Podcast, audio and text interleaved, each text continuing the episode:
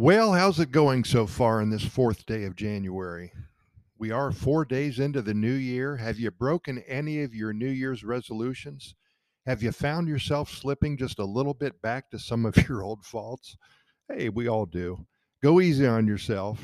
It's not easy, and it's completely normal not to be 100% successful in totally becoming a new person.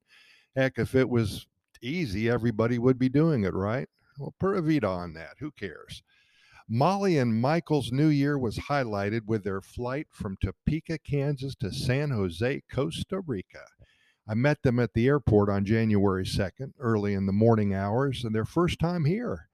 They contacted us to possibly begin their residency process. They are simply sick of the United States and Kansas, and at the age of 62 and 63, respectively, Molly and Michael, they're in the market for an entirely new life. One of their New Year's resolutions was to find a small town in which to live and set up a new life. They both retired from the same engineering firm in Topeka. They met over 25 years ago, and after reading so much about Costa Rica and about the Pura Vida attitude that exists here, they thought they would give it a try. We had breakfast, and wow, they were so excited. So much fun to talk to, both of them.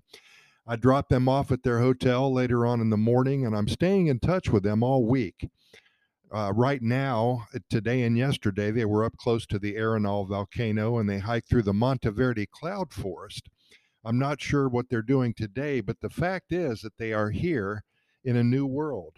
They didn't have any mountains close by in Kansas, so I think they want to embed themselves in what Costa Rica has to offer its biodiversity, the high mountains, volcanoes, and lots of hiking in the rainforest.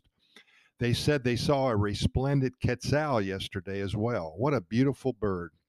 They want to see a poison dart frog, a toucan, a scarlet macaw, and a tapir. They can't find those in Kansas. This is their initial trip to Costa Rica, and they told me that if they, excuse me, if they like what they see for the next 10 days, they're going to return in February and they're going to stay for a few months to find that perfect little town in which to live for perhaps the rest of their lives. Molly and Michael are doing it the right way. A few exploratory trips to see if life is as wonderful as we all say it is. I'm really happy for Molly and Michael. This is what they worked so hard for, and now it's happening for them.